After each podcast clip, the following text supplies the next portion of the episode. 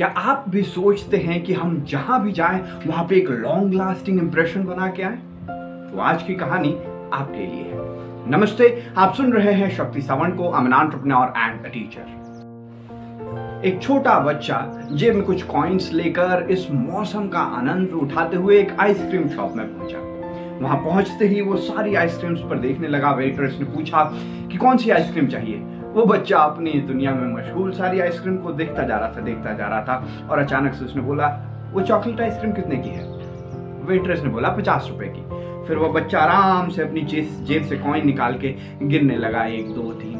तभी अचानक से भीड़ बढ़ने बढ़ने लगी, वेटरेस गुस्सा होने लगी और उससे बोली, जल्दी करो, सभी लोग लाइन में हैं।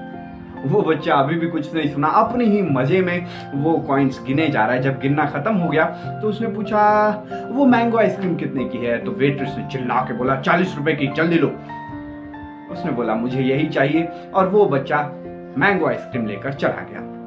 वेट्रेस अपने काम में मशगूल हो गई और जब वेट्रेस उस टेबल को साफ़ करने गई तो वो अचंभित रह गई। उसने देखा कि जिस कटोरी में बच्चा खाया था, उसके साइड में दस रुपए टिप रखी हुई है।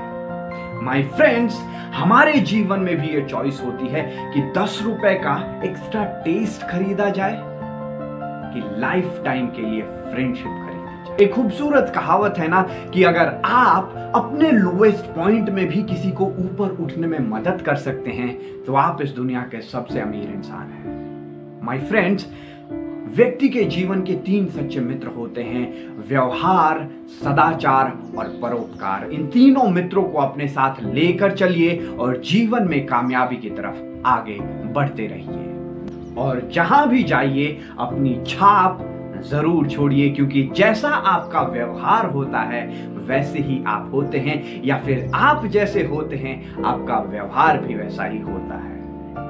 अपने व्यवहार पर काम करिए और लॉन्ग लास्टिंग इंप्रेशन छोड़ दीजिए। आप सुन रहे हैं इंस्पायर्ड जीवन stories the stories to activate the power within you नमस्ते, शबा खैर, मिलेंगे एक नए वीडियो के साथ।